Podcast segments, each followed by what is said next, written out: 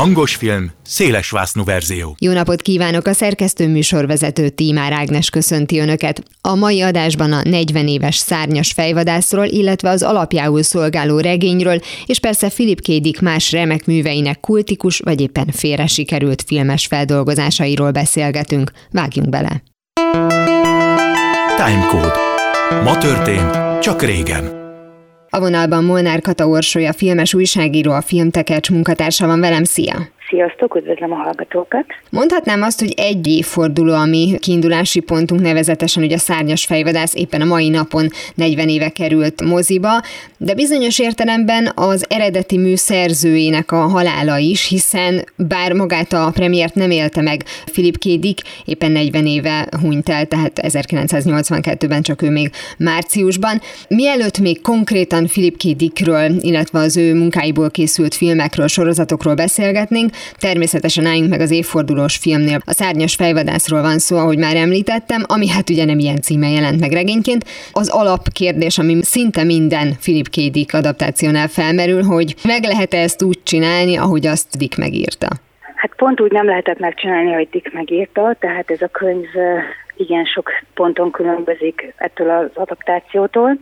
Viszont azt kell mondanom, hogy nagyon-nagyon jól sikerült. Ugye ez a film már a kultikus státuszt ért meg, és nem véletlen, hogy nem csak hogy egy folytatás készült belőle, hanem nagyon sok egyéb mű is hivatkozik rá, és ihletésül is használja.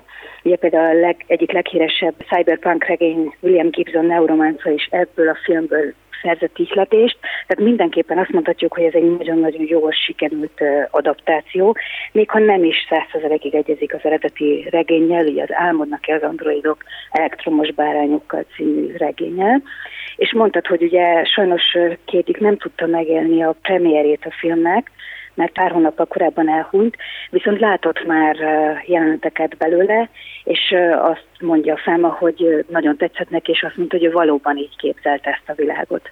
Igen, ugye ezen szokott menni sokszor a vita, hogy tulajdonképpen, hogyha az ő műveihez nyúl egy filmes, akkor mennyiben kell ténylegesen a cselekményt megragadni, és mennyiben az atmoszférát. De ha már bedobtad azt a kifejezést, hogy cyberpunk, és ugye ezt egy ilyen úttörőnek tartották a, a szárnyas fejvadászt ebből a, a műfajból, akkor egyrészt tisztázzuk, hogy ez pontosan mi is, és mennyiben indított valóban egy műfajt, tehát lett ennek aztán annyira sok követője, hogy mondjuk igazi szubkultúra alakult volna köré.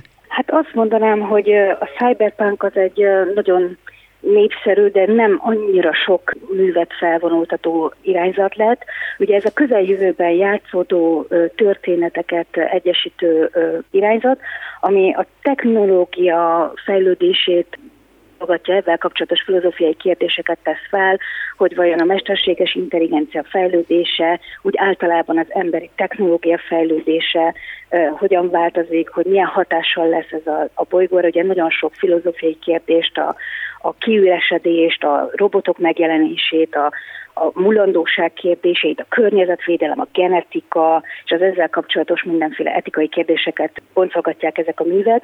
Hát ugye olyan nagyon jeles követői voltak, mint a már említett Gibson, az irodalomban, de ugye, ugye ez megjelenik az irodalomban a, a filmekben, animékban egyaránt. Az Akira például, a Ghost in the Shell, ami mindenki tudja, egy rajzos műfaj, de a, a, a filmekben is például a Johnny Mnemonic, ami egy nem ennyire népszerű, de mindenképpen ennek, a, ennek az irányzatnak egy követője. Egyébként maga a szárnyas fejvadász azt mondják, hogy ez az első tulajdonképpen zászlós hajója ennek a, a, az irányzatnak, de nem tisztán cyberpunk, ugye ez egy neo-noir, film, tehát egy, egy régebbi műfajhoz a 40-es években nem is műfajhoz, inkább stílusnak nevezzük vissza, és annak is az elemeit keverés. Én azt gondolom egyébként, hogy a sikerességében ez a műfaj keveredés, vagy stílus keveredés is nagy mértékben ott van. Ahogy te is mondtad, valamit ugye át lehet emelni a regényből, valamit nem, mondjuk a vallási vonatkozását, vagy a filozófiát, az sokkal kevésbé. Mi az, ami miatt te szereted, mi az, amit nem szeretsz a szárnyas fejvadászban?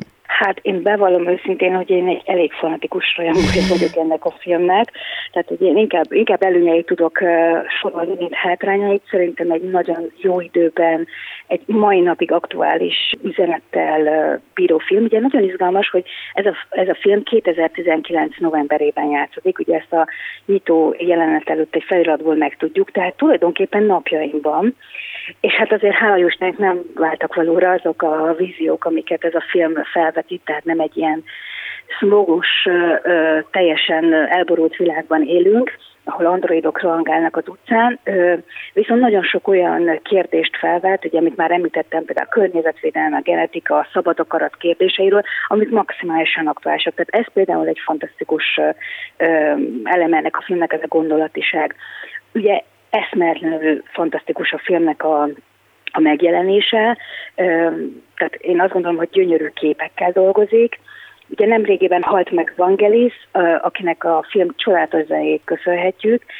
Én a zenét is külön is rettentően kedvelem, és nagyon sokat hallgatom ő magában is, tehát ez is egy nagyon-nagyon izgalmas része ennek a filmnek, és hát ott vannak a csodálatos szereplők, tehát Harrison Ford, Rutger Hauer, Soljan, Daryl Hannah, tehát tényleg mindennyit nagyon-nagyon szép alakítást nyújt, és ugye van egy jelenet a filmnek, ami a mai napig legendás, ugye ez a úgynevezett könnyek az esőben monológ a filmnek a végén, amit nem teljesen úgy került a vászonra, hogy eredetileg megírták, ugyanis Rutger Hauer bizonyos mértékben átírta ezt a monológot, és ez annyira jól sikerült, hogy végül így került be a filmbe. És hát az a monológ gyakorlatilag az emberi mulandóságnak a nagy kérdéseit egy pár percben összefoglalja, ami azt gondolom, hogy abszolút szívszorító és nagyon-nagyon elgondolkodható. Tehát ez egy olyan monológ, ami azt gondolom, hogy meg fog járni a, az idő próbáját, és lehet, hogy még 20-30 és következő 40 évben is aktuális lesz majd. És ha már említetted Rutger Hauert, azért milyen, hát olyan fájó véletlen, hogy ugye a történet, ahogy te is mutat, 2019-ben játszódik, nem spoilerezünk azzal semmit, hogy ő speciál androidként meghal a végén, és hát a színész 2019-ben halt meg. Úgy az embernek borsozik a háta, vagy legalábbis amikor hallotta a halál hírét, akkor rögtön ez jutott eszébe, hiszen azért neki ez egyik legnagyobb szerepe volt, és azért maradjunk itt a színészeknél egy picit. Harrison Ford akkor ugye óriás sztár volt. Tehát hogyha Ridley Scott forgat egy nagy filmet, akkor miért ne vele készíteni ezt el, pedig őt azért mondjuk ilyen drámai szerepekbe éppen, hogy csak kezdtük látni, vagy még nem is láttuk, tehát hogy azért neki ez egy nagy falat volt. Igazából pont emiatt is került ebbe a szerepbe, mert neki vágya volt az, hogy ne csak ezeket a hát bizonyos mértékben súlytalan kaland filmes szerepeket játsza el. Tehát ő szeretett volna egy ennél sokkal mélyebb karaktert eljátszani, és hogyha belegondolsz, akkor ez is sokkal esendőbb karakter is, tehát ugye Han Solo sose kerülne olyan helyzetbe, hogy egy androidnak kell az utolsó pillanatban megmenteni az életét, azt gondolom, tehát ez egy olyan karakter, ami szembe ment azokkal a figurákkal, amiket korábban játszott, de azt gondolom, hogy ez egy nagyon szerencsés döntés volt. Bár az az igazság, hogy ezt lehet tudni, hogy Harrison Ford és Ridley Scott nem igazán jöttek ki egymással a forgatáson, tehát azt mondja a legenda, hogy igen, erőteljesen nyírták egymást, és bár később kipékültek, de nem véletlen, hogy soha többet nem csináltak együtt filmet. Hm. Egy mondat erejéig mindenképpen érdemes kitérni egy picit a magyar, nem magyar vonatkozásnak, nem tudom érdemesen nevezni, hogy egy ilyen érdekességnek szánták azt, hogy van egy szereplő, aki magyarul szólal meg, hát úgy, ahogy, és aztán természetesen ez a magyar nézőknek ilyen szívdobogtató jelenet volt, bár, bár nem volt nagy súlya. Elég nehéz felismerni, tehát hogy annyira rossz kiejtéssel hangzik el az a két magyar mondat a filmben, hogy, hogy ember legyen a talpán, akinek feltűnik, hogy nem japánul beszélnek, hanem magyarul. Én most direkt visszakerestem ezt a jelenetet, és próbáltam felismerni, hogy vajon tényleg azt mondja, amit általában mond. Úgyhogy de tényes való, hogy van benne magyar vonatkozás ilyen értelemben, meg hát ugye olyan értelemben az egész, most már azt hiszem nevezhetjük franchise-nak van magyar vonatkozása, hogy a folytatását azt Magyarországon nagyon sok magyar szakember segítségével készítették. A folytatásra mindenképpen térjünk ide, még ennek az eredetinek a végét beszéljük át, mert ha minden igaz, ez is olyan alkotás, ahol az alkotó, az alkotók nehezen engedték el, vagy legalábbis készült belőle több külön különböző változat, és legalábbis néhány olyan jelenet került oda, vagy került le a végéről, ami nem azt mondom, hogy alapjában változtatja meg a mondani valót, de hát azért erre a bizonyos létkérdésre újabb rétegeket helyezre. Neked mi a véleményed erről az eredeti változatról, meg a későbbi módosításokról? Képzeld el, hogy azt olvastam, hogy nyolc változat készült a filmből, tehát valami egészen extrém, extrém módon sok. Ugye ebből három az, amit így szoktak nyilván tartani, ugye az egyik azt, amit úgy nevezünk, hogy produceri változat, ugye amit 1982-ben mutattak be, és egyébként nálunk hat évvel később, tehát a magyar nézők csak hat évvel később látták, ö, aztán készült 92-ben egy rendezői változat, de az az igazság, hogy hiába hívjuk ezt rendezői változatnak, valójában Scottnak az elképzelései alapján készült, de nem igazán tudta felügyelni ezt a változatot, mert éppen forgatott, úgyhogy ezt igazából egy stáb csinálta, és a Hollywoodi Scott féle verzió, az a Final Cut elnevezési 2007-ben elkészült verzió, ami állítólag már tükrözi az ő elképzeléseit erről a történetről. Ugye most ebben az utolsó két verzióban, amit említettem, a rendezői és a Final Cut verzióban, ugye bekerül egy nagyon fontos kis elem a filmbe, most megint spoilerezünk egy picit. A filmben Harrison Fordnak időnként emlékek, képei bukannak fel egy egyszarúról, és a leges legvégén egy kis papír egyszarú lekerül egy másik szereplő által talán a küszöbére, vagy valahogy így, amit azt sejteti, hogy valójában ez is egy replikás. Na most ez egy hatalmas nagy vita a, a filmtörténet egyik legnagyobb rejtélye, hogy vajon replikás-e vagy sem, hát ebben még az alkotók sem értenek egyet, ugye ezt ott, hát nyilván ezért tette bele a fejneketben, ő egyértelműen ezt szerette volna súgálni, Harrison Ford pedig viszont egyértelműen azt állítja, hogy nem, ő egy ember. Na most a folytatás az egyértelműen ezt a második teóriát viszi tovább, tehát innen következő mindenki eldöntheti. Én személy szerint maximálisan a, a rendezői változatnak vagyok a híve, mert szerintem sokkal izgalmasabbá és sokkal árnyaltabbá teszi a történetét, és azokat a kérdéseket, amit a film fölvet, még inkább megalapozza, még, még több rétegűvé teszi. Említetted ugye az imént a, a folytatást, Denis Villeneuve rendezésében láthattuk ugye a szárnyas fejvadásznak a folytatását. Te az eredeti rajongójaként mennyire tudtad azt épp, hogy nagyon szeretni, vagy épp, hogy nem szeretni? Egyfelől csodálatos érzés volt visszavenni ebbe a világba. Tehát a, ilyen szempontból mindenképpen én, én imádom ezeket a filmtörténeti eseményeket, amikor nagy világokba újra beléphetek, és újabb szegletét megismerhetem, tehát ilyen szempontból mindenképpen izgalmas volt. Én azt gondolom, hogy nagyon szép lett a film. Roger Dickens ugye Oscárt is kapott a fényképezésért a, a filmnek, ami szerintem teljesen megérdemelt volt, mert tényleg lélegzetállító látványvilága van. Én személy szerint nem mindig tudtam azonosulni minden szereplő amivel bevallom, nem vagyok egy nagy Ryan Gosling rajongó, tehát sok olyan pontja volt a filmnek, ami, ami nekem egy picit nehezebbé eh, tette az azonosulást, de azt mindenképpen elismerem, hogy ez egy nagyon profi összerakott film, és azt gondolom, hogy alázattal, tehát az eredeti műhöz méltóan nyúltak hozzá, úgyhogy eh, én semmiképpen nem mondanám ezt egy rossz folytatásnak. Az eredetire visszatérve, kijelenthető szerinted, hogy Filip Kédiknek ez a filmes szempontból ez a legnagyobb durranása? Tehát ha valakinek azt mondjuk, hogy Filip Kédik, akkor elsősorban ezt a címet, tehát a szárnyas fejvadászt fogja hozzákötni? Ez egy nagyon érdekes kérdés. Azt szokták mondani, hogy, hogy Filip Kédik a sci-fi vángokja. Ugye ez azt arra utal, hogy gyakorlatilag a haláláig nem igazán lett nagy ismert író, tehát nem, nem futott be igazán. És tulajdonképpen ugye ez a film a halála előtt, vagy hát pont a halál után egy picivel jelent meg, tehát ez adott neki egy olyan lendületet, ami soha nem látott sikert hozott el az ő karrierjébe, ha lehet így mondani, és gyakorlatilag ez egy megkörülhetetlen örökmű lesz. Viszont azóta 46 cím nél szerepel Philip Kédik, mint író, vagy ihlető, vagy az eredetinek a, a szerzője, tehát ő azóta is gyakorlatilag reneszánszát éri, és olyan filmek készültek el az ő művei nyomán, amelyek között azért nagyon sok emlékezetes darab van. Ugye az emlékmásból két adaptáció is készült, a külön vélemény, ugye Spielberg csinálta, szerintem zseniális film, tehát nagyon rendben van, a kamera által homályosan, ez egy nagyon jó és egy nagyon alázatos adaptáció, ami nagyon nagyon szépen kezeli az eredeti alapanyagot, és még ezen kívül is nagyon sokat tudnánk mondani.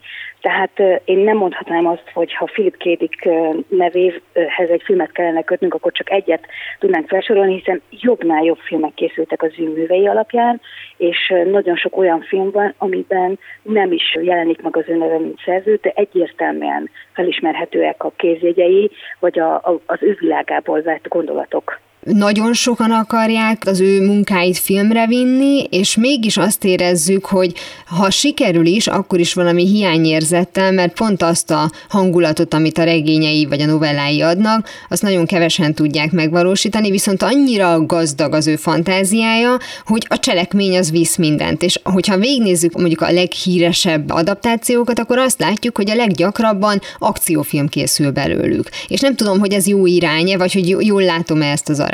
Szerintem teljes mértékben. Én, én azt érzem, hogy Philip Kédik igazából egy filozófus.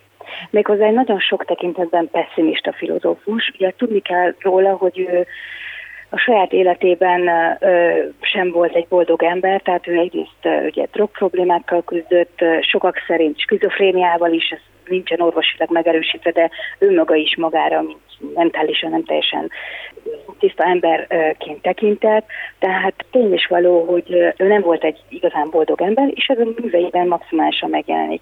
Pessimista képet fest a, világról, folyamatosan kérdéseket tesz fel arról, hogy mit tesz minket egyáltalán emberré, nem találja igazából ő maga sem a, a határt a valóság és az illúzió között, és gyakorlatilag hiába van az, hogy a a művei végén nagyon sokszor a reménynek a hangjai jelennek meg, tehát mintha mindig az utolsó pillanatban egy szalmaszába még belekapaszkodna, és mégiscsak azt gondolná, hogy jó, hát azért ezt csak megoldjuk meg, csak van valamilyen kiút ebből a helyzetből, azért ő egy ilyen értelemben szerintem egy nehezen emészhető író, nagyon olvasmányosak a könyvei, tehát azok, az, ami miatt akciófilmeket lehet készíteni belőlük, az az, hogy tényleg nagyon izgalmasak, nagyon jó pofa kis cselekmények vannak, fantázia dúsak, ahogy mondtad is, hogy olyan fantáziája van és olyan világokat teremt, ami kiapadhatatlan forrását jelentik a filmeseknek, de ha valaki egy picit is érzékeny erre, akkor azért őt nem könnyű olvasni. Mert azért az ember könnyen lejöhet az életről, hogyha folyamatosan ezt a pessimista világlátás éli meg a könyvek során. Tehát emiatt van az szerintem, hogy ilyen értelemben nagyon nehéz adaptálni. Meg az a kérdés, hogy akarja például az amerikai Hollywoodi blockbustereken edződött néző, hogy Philip K. úgy legyen adaptálva, ahogy van. Tehát azért ők mégiscsak azt szeretik, hogyha happy end van, hogyha mégiscsak felemelőek ezek a történetek. Tehát én azt gondolom, hogy a filmesek, főleg ezekben az amerikai adaptációkban azért megpróbálják megtalálni ezeknek az utópiáknak, illetve antiutópiáknak, vagy disztópiáknak a felemelő, biztató oldalait is azért sok tekintetben, tehát mindig úgy forgatják egy picit, hogy könnyebben emészthetővé váljon Philip Kédiknek a világa. Elképzelhető, hogy előbb-utóbb lesznek olyan adaptációk, akik kicsit hívebben viszik vászorra. Egyébként szerintem pont ebben a kiemelkedő darab a, a szárnyis hogy ott azért nagyon sok tekintetben ezt a fajta borulátást, vagy ezt a fajta kevésbé pozitív világot azért tükrözi. Van szerinted egy olyan formátum, ami a leginkább passzolhat Philip K. Mert hogyha egy olyan szerzőről beszélünk, aki mondjuk egy dús cselekményű, hosszú regényt megír, akkor sokszor látjuk azt, főleg, hogy a klasszikus regényekről van szó, hogy jobban működnek minisorozatként például, mert akkor tényleg ki lehet bontani mindent. Nála meg látjuk azt, hogy zseniális ötletek van, hogy 20 oldalas novellákban jelennek meg, hát például mondjuk az említett Emlékmás, ami szintén csak egy ugye még kisregénynek sem mondható hosszúságú írás volt, és aztán a, a filmes az fel tudja úgy duzzasztani. Jó esetben az eredetiben ezt láttuk, a, a későbbi feldolgozásban, vagy legalábbis lehet, hogy csak én nem szerettem, nem sikerült, de mindegy, ennek ellenére vannak sorozatformátumok, tehát például az ember a fellegvárban, az, az csak sorozatként volt elképzelhető. Ki lehet szerinted jelenteni, hogy valami jobban áll egy Philip K. Műnek, vagy pont, hogy meg kell fogni ezt az alapgondolatot, és ha már egyszer film, akkor ezt egy külön alkotásként az alkotó műveként másként kell tekinteni? Én nem mondanám azt, hogy formátumokon múlik itt az, hogy mennyire sikerült a végeredmény. Nyilván egy sorozatban sokkal nagyobb játéktere van az alkotóknak, ez kétségkívül igaz. De én azt gondolom, hogy az alkotói vízió múlik az, hogy ez mennyire tudja megfogni azt a világot, amit ábrázolni akar. Tehát én nem, nem tenném le a voksomat egyik formátum mellett sem valóban ugye, ahogy te is mondtad, hogy rengeteg olyan mű készül már el, ahol legalábbis ötletadóként vagy szerzőként fel van tüntetve, mennyire hordozza ez magában azt a veszélyt, hogy most már aztán mindent meg akarunk csinálni, amihez bármi köze volt, tehát hogyha megtalálják a bevásárló listáját, akkor abból is film fog készülni, mert hogy 2017-ben volt egy Electric Dreams című sorozat, ami viszont nagyon jól sikerült, és ott okosan azt mondták, hogy a rövid sztorikat mi rövid, egyórás részekben, egymástól független epizódokban fogjuk megvalósítani, csak hát nem mindenki ennyire jó arányérzékel nyúl hozzá, szóval, hogy mennyire eshet áldozatul Filip Kédik a, a fogyasztói társadalomnak? Hát szerintem ennek a veszélye megvan, mert megnézed azt, hogy az utóbbi időben mennyi adaptáció készül, egyre több és több. Tehát, hogy a, a 80-as éveket követően a 90-es években néhány évente készültek adaptációk, aztán egy-két évente, és gyakorlatilag 2019-nél, hogyha felmész az IMD-nére, akkor 1, 2, 3, 5, 6, 6 címet találunk.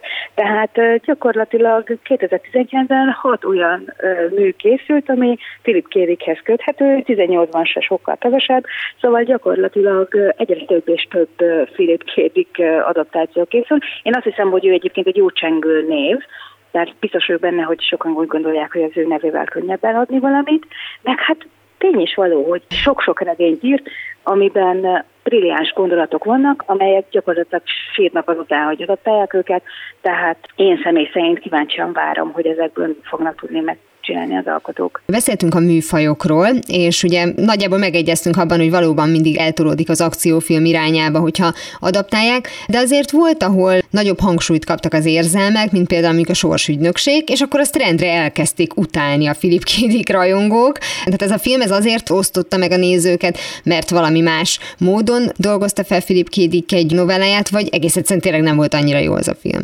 Hát én inkább az utóbbira uh-huh. hajlok.